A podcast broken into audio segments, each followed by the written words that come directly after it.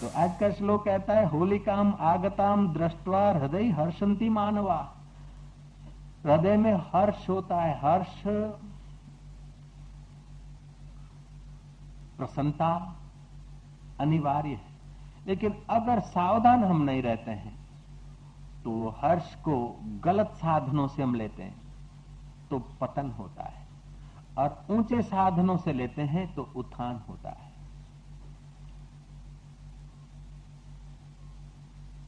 जैसे ये पर्व लोग मनाते हैं, डामर मुँह पे लगा देते हैं या गंदे गंदे अश्लील गाने गाते हैं या विभिन्न जूतों का हार पहना देते एक दूसरों को। ना ना, इस उत्सव का फ़ायदा उठाना चाहिए, इस उत्सव से नुकसान नहीं पहुँचना चाहिए। आजकल तो लकड़ियों की कमी है, पहले के जमाने में बहुत रही होंगी तो लोग जलाते थे तो नपी तुली लकड़ी जला दी। घड़ा भर के रख दिया। धान डाल देते हैं, रात भर धान पकता रहता है। दूसरे दिन उसको बांटते, उसको गुगरी बोलते हैं, गुजरात में गुगरी खवाए। आरोग्यता की रक्षा करती बड़ा फ़ायदा करती है विटामिन भी उसमें होते हैं, कफनाशक भी होते हैं, और देवों को अर्पण करके कृतज्ञता व्यक्त करने का भाव भी उसमें होता है। तो महाराजा युधिष्ठर ने श्री कृष्ण से पूछा कि होली का उत्सव कैसे चला? जयराम जी कहते श्री कृष्ण ने कहा कि वैदिक काल में एक राक्षसी ने तप किया। जैसे हिरणाकश्यपु ने तप किया, ऐसा ही कड़ा तप किया।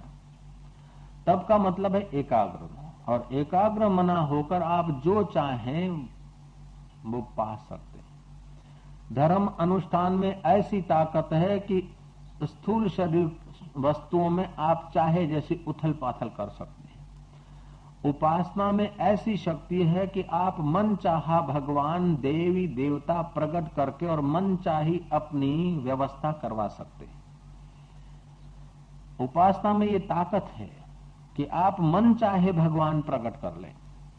कृष्ण को प्यार करते तो कृष्ण प्रकट हो जाते हैं, विष्णु जी को प्यार करके उपासना करते तो विष्णु प्रकट हो जाते हैं, राम जी को तो राम जी। और महाराज और किसी देवी देवता को आप उपासना अगर ठीक करते हैं तो आपका मन चाहा भगवान प्रकट हो सकता है।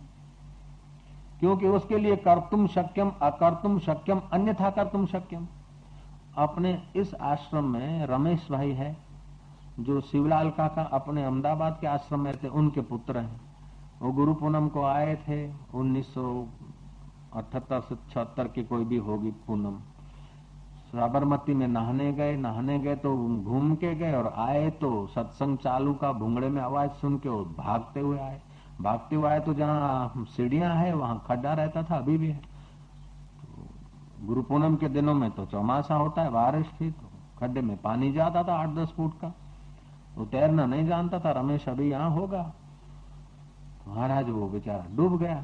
रमेश तो डूब गया, लेकिन छोटी सी बच्ची थी उसके साथ, वो भी डूब गया। अब वो घबराया घबराया लेकिन आया था गुरु पूनम को, उपासना की दृष्टि से आया था।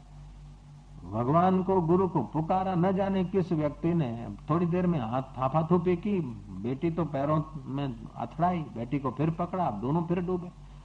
और वो घबराए, तैरना तो दोनों नहीं जानते, फिर सच्चे हृदय से उपासना हो गई फलित। उसी पानी से न जाने कौन से भगवान ने, कौन से गुरु ने उनका हाथ पकड़ा और साबरमती मोटेरा आश्रम के पगथियों पे उसको खड़ा कर दिया। तो जो प्रणाम करने गया त्यों वो सत्व, वो शक्ति अदृश्य हो गई। तो उपासना में ये शक्ति है कि आप जिस देव को, जिस इष्ट को सच्चे हृदय से पुकारते हैं, वो जल में से, थल में से, वायु में से कहीं से भी प्रकट हो सकता है, क्योंकि परमात्मा का सामर्थ्य हमारी बुद्धि से बाहर की दुनिया का है। हज़ारों बुद्धियाँ जिस प्रकृति से पैदा हो हो के लीन हो जाती है, उस बुद्धि के परे जो परमात्मा बैठा है अगर अटूट विश्वास से आप पत्थर में भी दृढ़ता करते तो पत्थर से भी वो धन्ना जाट ने पत्थर से परमात्मा प्रकट कर दिया तो गुरु में से परमात्मा प्रकट कर दे, या नामदेव ने कुत्ते में से कृष्ण को प्रकट कर दिया। जिसकी उपासना तीव्र है, वो तो कुत्ते में भी कृष्ण निहार के कृष्ण के दीदार कर सकता है। और जिसके उपासना में या मन में विश्वास नहीं, वो तो भगवान स्वयं कृष्ण होंगे, ना उससे भी फ़ायदा नहीं लेगा। ऐसे भी लोग थे। जब श्री कृष्ण बंसी बजाकर कुछ बरसते थे, अधरा अमृत का दान करते थे, ग्वाल और गोपियाँ, प्राण शक्ति, चित्त शक्ति जागृत हो जाती थी और वो भाव समाधि में आ जाते थे। तो कुछ लोग ये सब क्या करता है, भूत वड़गावे बधा ने तो एक ईर्षालु गोपी ने अपने कुटुंबियों को कहा कि मैं भी वो टोले में घुस जाती हूँ। ये कृष्ण क्या करता है, फिर लोगों का ऐसा वैसा हो जाता है, फिर कान में कोई मंत्र बोलता और गोपियाँ उठ के खड़ी हो जाती આ છેલ છબીલો આ બધું શું ધતિંગ કરે છે આપણે જાણી લેવું છે એ ટોળામાં બાઈ ઘુસાઈ ગઈ ઘૂસી ગઈને રમતા રમતા બંસી વગાડતા वगाड़ता कीर्तन करता करता अमुक बीजा ने જેમ ध्यान लगे औरों को ध्यान लगे ऐसा ध्यान लगने का और भाव आने का उसने धतिंग किया बेसुध जैसी हो गई तो उसके कुटुंबियों ने कहा देखो देखो इनको भी ऐसा हो गया कृष्ण ने देखा कि चेहरे पर वो श्रद्धा की रेखा नहीं है ये बेईमान बाई है श्री कृष्ण ने कहा इसको तो ध्यान का ध्यान नहीं लगा इसको तो बाबरिया भूत लगा है पटनी मिर्ची लिया वो अपने आप भागेगा મરચા લઈને જરાક નજીક રાખે એટલે બાઈનું ધ્યાન ધ્યાન બધું તૂટી ગયું જેવાન તેવો મળ્યો વાલો तो श्री कृष्ण प्रत्यक्ष थे फिर भी उनमें दोष दर्शन करके कई अभागे लोग रह गए और जिनके सामने श्री कृष्ण नहीं है नामदेव यात्रा करके लौटा है साथी, पड़ाव डाल के तंबू तान के कुछ दिन रहना चाहते गंगा किनारे, अपने हाथ की रोटी बना रहे। काला कुत्ता आया, किसी ने कहा, यात्रा में काला कुत्ता दिखना शुकन है। दूसरों ने कहा, भोजन के समय आना ही शुकन कैसे? तीसरों ने कहा, शुकन हो, अब शुकन हो भगाओ इसको। वो कुत्ता, नामदेव के तंबू के आ गया नामदेव ने एक रोटी बनाकर रखी थी और भीतर गया, घी का कटोरा भूल गया था लेने को। वो काला कुत्ता रोटी उठा के भगा है नामदेव ने देखा कि ये तो अचानक आए और श्री कृष्ण का रंग भी श्याम और ये भी शाम है। मानो न मानो मेरा कन्हैया रूप लेकर आया होगा। कटोरी लेकर नामदेव पीछे भगा है लोगों ने बोला, पागल, ये तो कुत्ता है। भड़क के भाग गया। पागल कहने वाले पागल रह गए। नामदेव ने तो अटूट उपासना की और कुत्ते के मुँह से श्री कृष्ण के दीदार कर लिए।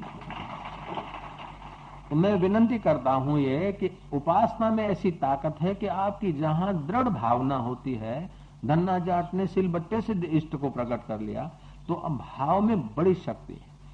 क्योंकि भाव निकलता उस शुद्ध चैतन्य सत्य संकल्प आत्मदेव से, इसलिए उपासना में बड़ी शक्ति तो धर्म में वह शक्ति है कि स्थूल जगत में तुम उथल पाथल कर सकते हो। उपासना, जैसे गांधी जी धर्मनिष्ठ रहे, स्थूल जगत में उथल पाथल कर दी, गोरों को भगा दिया, ये कर दिया, वो कर दिया। और लोग भी जितने जितने धर्मनिष्ठ होते हैं और स्थूल जगत में वो अपना एनर्जी अगर खर्च करना चाहे तो स्थूल जगत में उथल पाथल कर सकते हैं वे लोग जो धर्मनिष्ठ हैं। उपासना निष्ठ व्यक्ति अपने मन माने इष्ट को चाहे जिससे प्रकट कर सकते सिलबट्टे से प्रकट कर सकते पानी में से प्रकट कर सकते हैं, मूर्ति में से प्रकट कर सकते हैं। उपासना उसकी कैसी है? ज्ञान में यह ताकत है कि जन्म जन्मांतर का अज्ञान मिटाकर जीवात्मा को परमात्मा से मिला दे, जहाँ फिर कोई मिलना और बिछड़ना नहीं रहे। ज्ञान में ऐसी ताकत है। तो वो धर्म में, स्थूल जगत में उथल पाथल करने की ताकत है, उपासना में इष्ट को प्रकट करना और मन चाहा इष्ट से कार्य करवाने की ताकत है। और ज्ञान में अज्ञान मिटाकर जीव ब्रह्म को एक करने की ताकत है। ये कर्म, उपासना और ज्ञान की अगर अनेक व्यवस्था और विधियाँ देखनी हो तो ये सनातन धर्म में है। इस धर्म की स्थापना किसी ईसा, मूसा, मोहम्मद, पीर, पैगंबर, ऋषि, मुनि ने नहीं की। कृष्ण और राम जी ने भी नहीं की। ये सनातन धर्म है। इस सनातन धर्म में सत्य की प्राप्ति के लिए भिन्न भिन्न व्यक्तियों की योग्यता के अनुसार उपासना, उत्सव, पर्व और महाराज साधन भजन की व्यवस्था है। तो ये होलिका के दिनों में एकादशी से लेकर बीज तक ये बीस दिन का उत्सव मनाना चाहिए। अगर अपना कल्याण चाहे, समाज के इर्द गिर्द का कल्याण चाहे।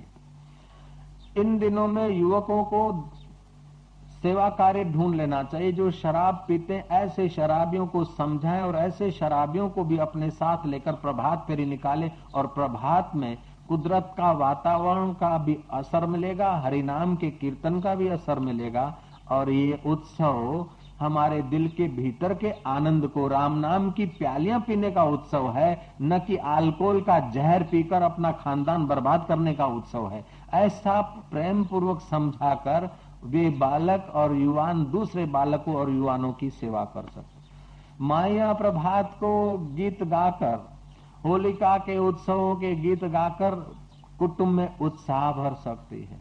और भाई लोग, कूड़ा करकट जो एकत्रित हुआ है मान्यताओं का, वो आज के दिन जलाकर फिर नया जीवन की शुरुआत करने के लिए संकल्प कर सकते हैं। इन दिनों में भागवत की कथा, रामायण की कथा, महापुरुषों का जीवन चरित्र आदि। पढ़ना, पढ़ाना, सुनना, सुनाना, ये हितकर है। बसंत ऋतु है, तुम्हारे चित्त में भी वासंत्य, आनंद आ जाए। मैंने सुना था कि एक, जगह पर इंजीनियर व्यक्तियों की भर्ती करने का प्रोग्राम था सरकार। तो परीक्षक महोदय ने क्या करा, जहाँ परीक्षा लेनी थी, उस परीक्षा के ऑफ़िस के बाहर प्रांगण में कुर्सी टेबल डाल के बैठ गया। ऑफ़िस को ताला लगा दिया। लड़के इकट्ठे हुए, युवक, इंटरव्यू के देने के लिए। तो इंटरव्यू लेने वाले ने कहा, क्या करे, ऑफ़िस बंद, ऑफ़िस का ताला खुलता नहीं है। जहाँ इंटरव्यू लेना है, वो ऑफ़िस तो बंद है, अब क्या करें? तो जो माइक आंगले बुद्धू बुद्धू थे तो खड़े रह गए। एक लड़का था, उसने देखा कि जब ऑफ़िस में इंटरव्यू लेना है, ऑफ़िस बंद है, क्या बात है, ताला लगा है। गया नजीक, हिलाया तो ताला तो नकली था, खुला हुआ ताला उसने ताला खोल दिया। इंटरव्यू लेने वाले ने कहा, बस हो गए तुम पास, इंटरव्यू यही था। तो माही कांगला होकर चुपचाप नहीं रहना क्या प्रॉब्लम है, उसके लिए कोशिश करना कलेक्टर की नियुक्ति हो रही थी। तो जो आदमी कलेक्टर की पोस्ट की नियुक्ति कर रहा था, उसने पंखा फुल पर रख दिया जो लड़का आता, उसको बोलता, ले सिगरेट पियो। वो सिगरेट जलाता। एक दिया सलाई बुझी, दूसरी बुझी, तीसरी बुझी। यूँ यूँ करता, रिजेक्ट हो जाता, फेल हो जाता। एक लड़का आया, उसको दिया और देखा फ़ैन चल रहा है। दिया सलाई बुझी, उसके पहले उसने बैल बजाया। पटे वाले को कहा, फ़ैन बंद करो। क्योंकि कलेक्टर बनना है तो जरा ऑर्डर से काम लेना है। फिर सिगरेट पिया बोले, हो गई तुम्हारी नियुक्ति। तो कभी कभी जीवन में ऐसी छोटी छोटी बाबत से छोटी छोटी घटनाओं से आपके अंतर्मन की परीक्षा होती है। किसी लड़की को ऑफ़िस में नियुक्ति करनी थी। उसका इंटरव्यू लेने के लिए एक मनोवैज्ञानिक को बुलाया गया। कि लड़की को ऑफ़िस में नौकरी रखना है, जरा कुछ इंटर कुछ लड़कियाँ थी, एक से पूछा कि एक और एक कितना होता है? उसने कहा दो। दूसरी लड़की से पूछा एक और वो कितना होता है? उसने कहा एक और एक ग्यारह होता है। तीसरे से पूछा एक और एक क्या हो, कितना होता है? तीसरी ने कहा एक और एक दो भी हो सकता है एक और एक ग्यारह भी हो सकता है। और एक में से एक जाए तो शून्य भी हो सकता है। मनोवैज्ञानिक ने कहा कि ये ये लड़की एक्सपर्ट है। अब चाहे किसी की नियुक्ति कर लो तो तुम्हारा मन जितना प्रसन्न होता है, हर्षित होता है, उलसित होता है, उतना ही बुद्धि तुम्हारा सुंदर काम करती है। और जितना मन कुंठित होता है, उतना भी तुम्हारी बुद्धि और व्यवहार ऐसा होता है। तो आज का श्लोक कहता है, होलिकाम आगताम दृष्टवा हृदय हर्षंती मानवा प्राप्त पाप मुक्तस्तु संजात। हृदय हर्षित हो, ये तो ठीक है, लेकिन पाप करके हर्षित नहीं, पाप निवृत्त करके हृदय हर्षित हो, ये शर्त है। अगर पाप करके हृदय हर्षित होता है तो थोड़ी देर के लिए हर्ष होगा और लंबा समय शोक मिलेगा। पाप निवृत्त करके हर्षित होता है तो वो फिर निवृत्त स्वरूप चैतन्य पर ब्रह्म परमात्मा के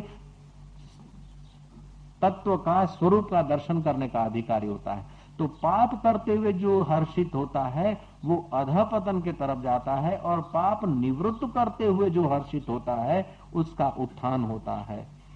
तो हृदय की शुद्धता जाए। एक होती है विचारों की, वस्तुओं की शुद्धता। वस्तुएँ कम है, थोड़ी है। और दूसरी होती है हृदय की शुद्धता। वस्तुएँ तो है या नहीं, लेकिन हृदय संकीर्ण है। आज के ऐसे पर्व के दिन पर ऐसी वस्तुएँ लाई जाए कि सब तक पहुँचे। मैं कई बार भागवत का उस विनोदी प्रसंग का दृष्टांत देता हूँ कि प्रभावती श्री कृष्ण को पकड़ने के लिए ऐसा आयोजन करती है कि रस्सियों में गंटड़ियाँ बाँध। दी श्री कृष्ण ने देखा कि आमंत्रण तो दिया है मक्खन चोर कंपनी को उसके बेटे ने। लेकिन यहाँ कुछ गड़बड़ है। छीके में मक्खन होगा कि नहीं, वो बात अलग है लेकिन यहाँ रस्सियों में घंटड़िया है।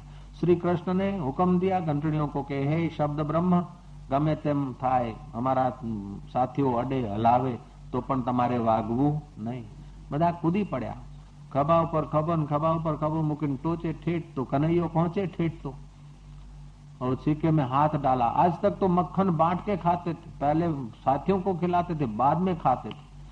कुटुंब के बड़े को, समाज के बड़े को, आश्रम के बड़े को, संस्था के बड़े को ये उचित है कि जब खान पान या पहनने का या मान का प्रसंग आए तो अपने से छोटों को मान दिलाओ, खान पान में पहले उनको संतुष्ट रखो। जब प्रॉब्लम आए तो पहले आप आगे जाओ तो आप कन्हैया के नाई प्यारे हो जाओगे।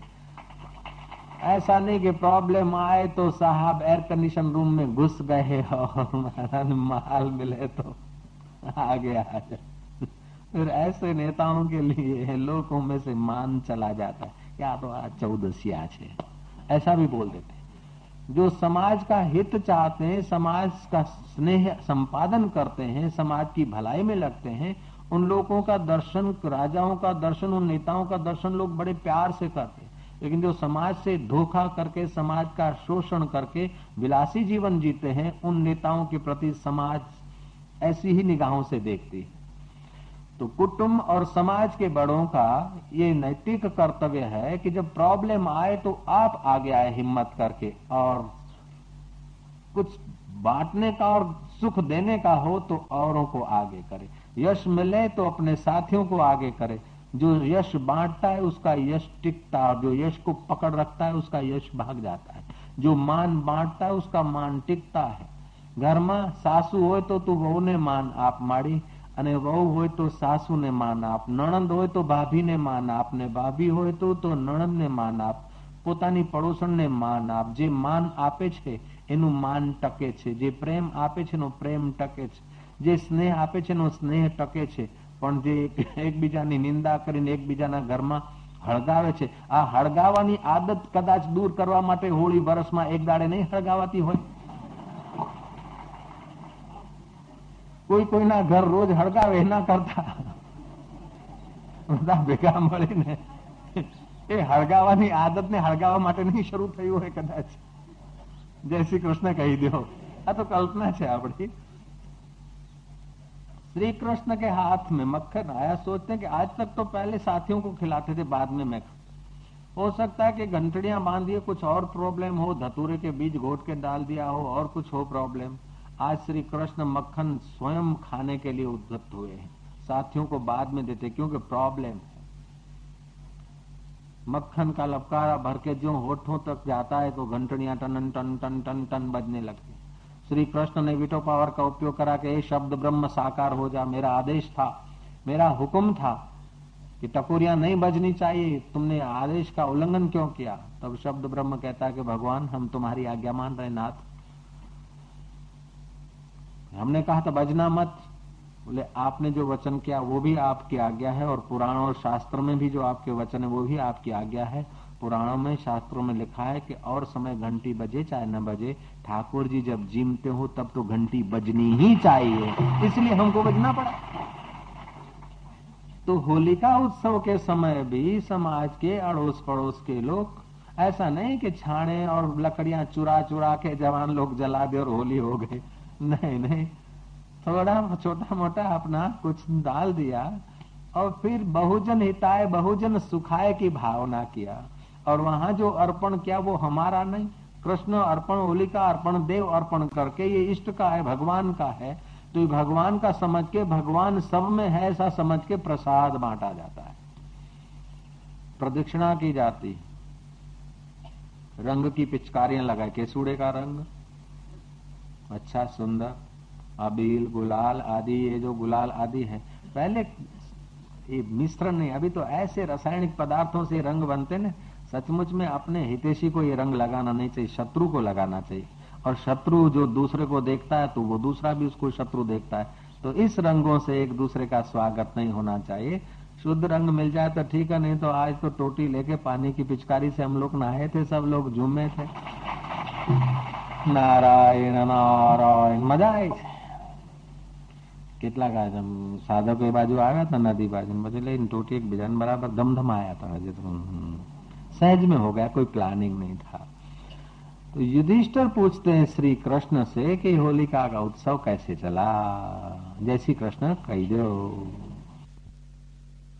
पौराणिक जगत के कुछ भक्तों का, कुछ लोगों का ये मानना है कि श्री कृष्ण को पूतना ने जब पैपान के द्वारा विषपान कराया तो श्री कृष्ण पैपान करते करते उसके प्राणों को भी नोच लिया, वो राक्षसी। मरी तो इतनी लंबी चौड़ी विशाल काय वाली को जनाने के लिए ग्वाल गोपो ने कोई छाना लाया तो कोई कंडा लाया, कोई लकड़ी लाया, कोई ठूठा लाया, सब भेगा करके जला दिया राक्षसी को, तब से होलिका चलती। कृष्ण से युधिष्ठर ने पूछा कि होलिका कैसे मनाई जाती, कब से चली? श्री कृष्ण ने कहा कि रघु राजा के जमाने में एक राक्षसी ने तप किया था। और वरदान मांगा कि मैं न पुरुष से मरू, न स्त्री से मरू, न अस्त्र से मरू, न शस्त्र से मरू और मन चाहे उन लोगों का रक्तपान करूँ। जैसे करकटी ने ब्रह्मा जी से वरदान लिया था। तो उसने शिव जी से वरदान लिया शिव जी की उपासना की उस राक्षसी ने। उसका नाम डूंडा भी बोलते हैं अब भ्रंश करके ढूंढा भी बोलते हैं उस राक्षसी ढूंढा नाम की राक्षसी। ढूंढा भी बोलते हैं, कहीं ढूंढा भी बोलते हैं। तो ढूंढा ने वरदान लिया तो शिव जी ने कहा अच्छा स्त्री से तो नहीं, तेरे को भय, पुरुष से भी नहीं, अस्त्र से नहीं, शस्त्र से नहीं, तेरे को किसी से भय नहीं, लेकिन नन्हे मुन्ने जो बच्चे ने, वो अगर तुझे भगाए तो तुझे भागना पड़ेगा। अब वो राक्षसी बच्चों का ही शोषण करने लगी। प्रजा में हाहाकार मच गया। रघु राजा ने गुरु वशिष्ठ की शरण ली। गुरु वशिष्ठ और नारद जी ने उपाय बताया कि इस प्रकार वो दुंडी का विनाश करने के लिए एक उपाय है कि फागुन की पूर्णिमा, आज का दिन, संध्या के समय लकड़ियाँ इकट्ठी करके और मंत्रोच्चार किया जाए। उस मंत्रोच्चार से राक्षसी को वहाँ प्रवेश करा दिया जाए। और फिर दे मारो अग्नि के दूसरे बच्चों का शोषण करने वाली वो राक्षसी पूनम के दिन विदा हो जाए।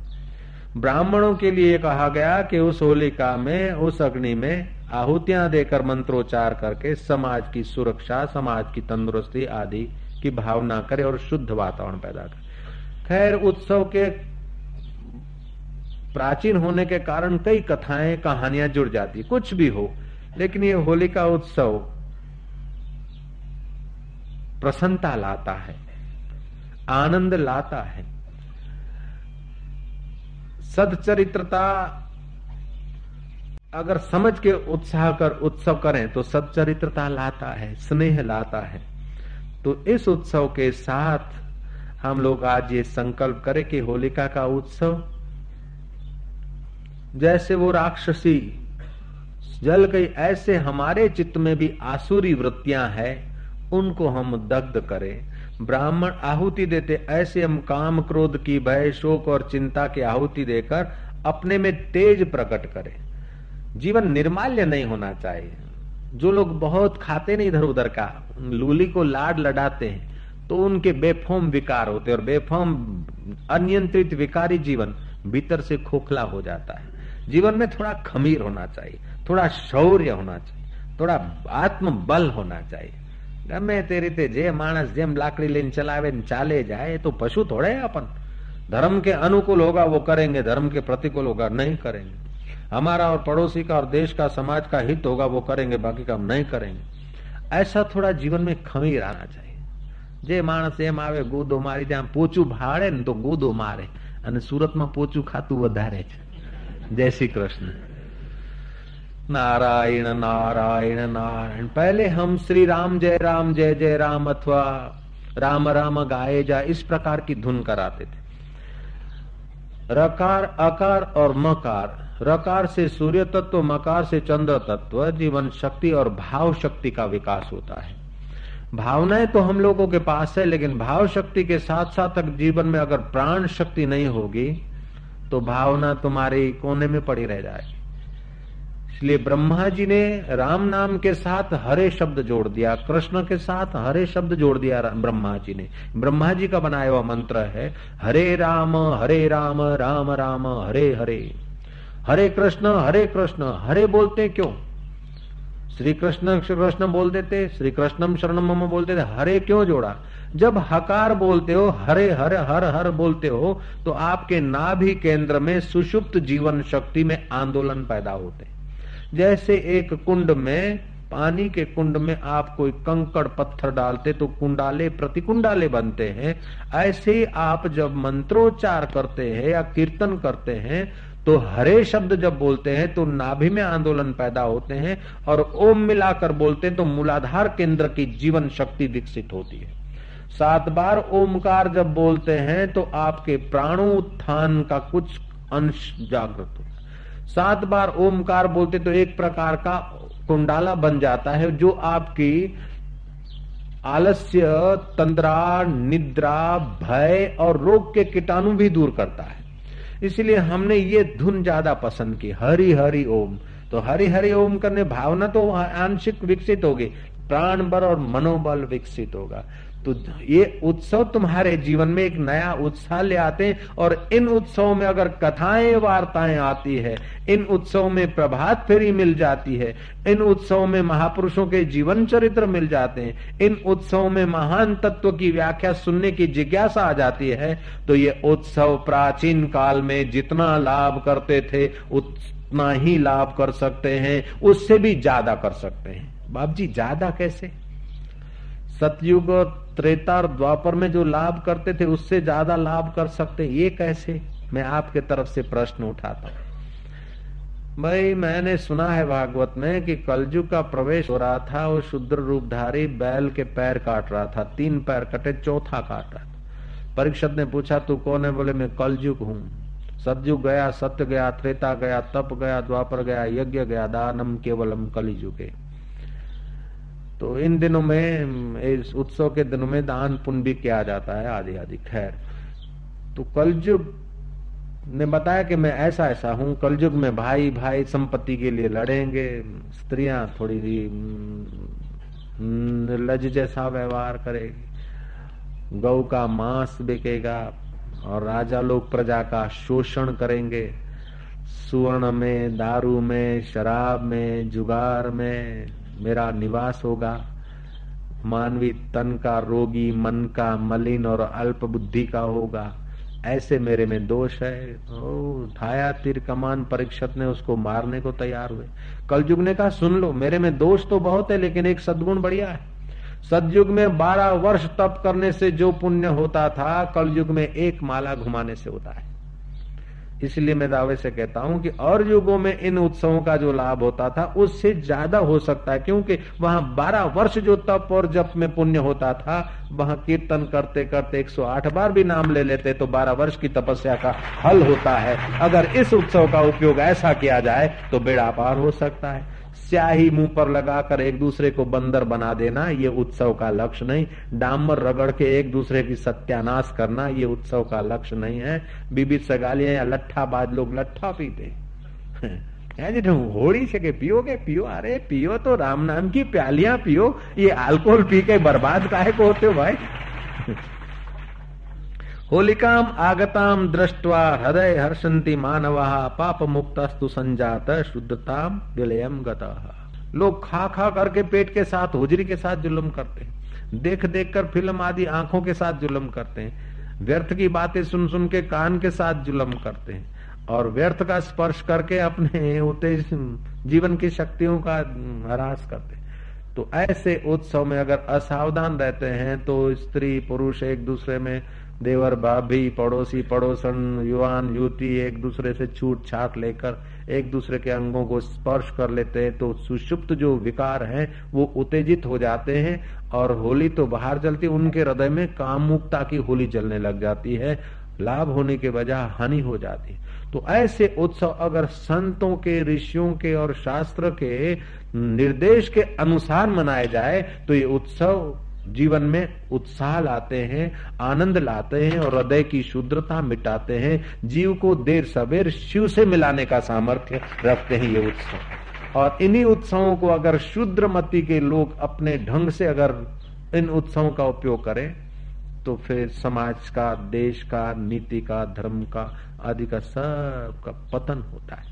ये उत्सव इतना व्याप्त हो गया कि मुगलों ने भी इसमें प्रवेश किया और अकबर जो सर्वधर्मों को मान देता था, अकबर ने भी इस इस उत्सव को बिरदाया और मनाते थे। ये उत्सव, होली का उत्सव किसी विशेष व्यक्ति या किसी विशेष जाति के लिए नहीं, लेकिन ये उत्सव तो उल्लास पैदा करने के लिए, आनंद पैदा करने के लिए, वसंत ऋतु में आया है तो हृदय की वासंत्य जगाने के लिए इसलिए बहुत लोगों ने इसका लाभ लिया। तो मैं चाहता हूँ कि आप लोग ये होली के उत्सव के बाद धुलेटी आती। जय श्री कृष्ण। आवती काले धूलेटी होलिका का उत्सव पूरा होते ही दूसरे दिन प्रभात धुलेटी। लोग एक दूसरे पर धूल डालते थे। मुल्तानी मिट्टी से नहाया जाता था। धूल का अगर ठीक उपयोग करे तो हाथ मलने में भी धूल काम आती है तो चमड़ी को रगड़ने में भी धूल काम आती और ये शरीर धूल में मिल जाएगा, उसकी याद दिलाने के लिए शायद धूलेटी उत्सव नहीं मनाया जाएगा। ये शरीर धूल से पैदा हुआ है, धूल में जी रहा है और धूल में मिल जाएगा। इसका अहम मत कर, तेरे पास धन है तो धन दाता का है, तेरे पास अमानत है। तेरे पास रूप और सौंदर्य है तो सौंदर्य उस सौंदर्य दाता का है तेरे पास इसकी अमानत है। तेरे पास अगर सत्ता है तो उस सत्ताधीश के सहारे, ये पतंग सत्ता का पतंग जो चग रहा है तो उस सत्ताधीश के सहारे है। इसका गर्व न कर। तो गर्व आदि को धूल में मिटाने के लिए, अथवा देह अध्यास को धूल में मिटाने के लिए, एक दूसरे पर धूल छांट कर याद दिलाते होंगे कि धूल छांट के उतार दो, ताकि जैसे तुम्हारे हाथ में मैल होता है, हाथ मैले होते ने तो धूल लेके आदमी मांझता है। वो मैले ज़्यादा होते, लेकिन पहले की मैल को भी ले जाते हैं। राख लेकर आप हाथ मारते ना तो हाथ की मैल को भी राख ले जाती। ऐसे ही अगर अंतकरण में, व्यवहार में आप जीते हैं तो ज़रूर संसार की धूल तो आएगी थोड़ी। तो वर्ष भर में एक ऐसा उत्सव हो कि ये तुम्हारे अंतकरण में आई हुई धूल तुमसे न मिटे तो तुम्हारे मित्र तुम पर डाले और तुम मित्र पर डालो। एक दूसरे के अंतकरण की, देह अध्यास की, विकारों की, अहंता और ममता की धूल मिटाने के लिए धुलेटी उत्सव कर दो। नारायण नारायण नारायण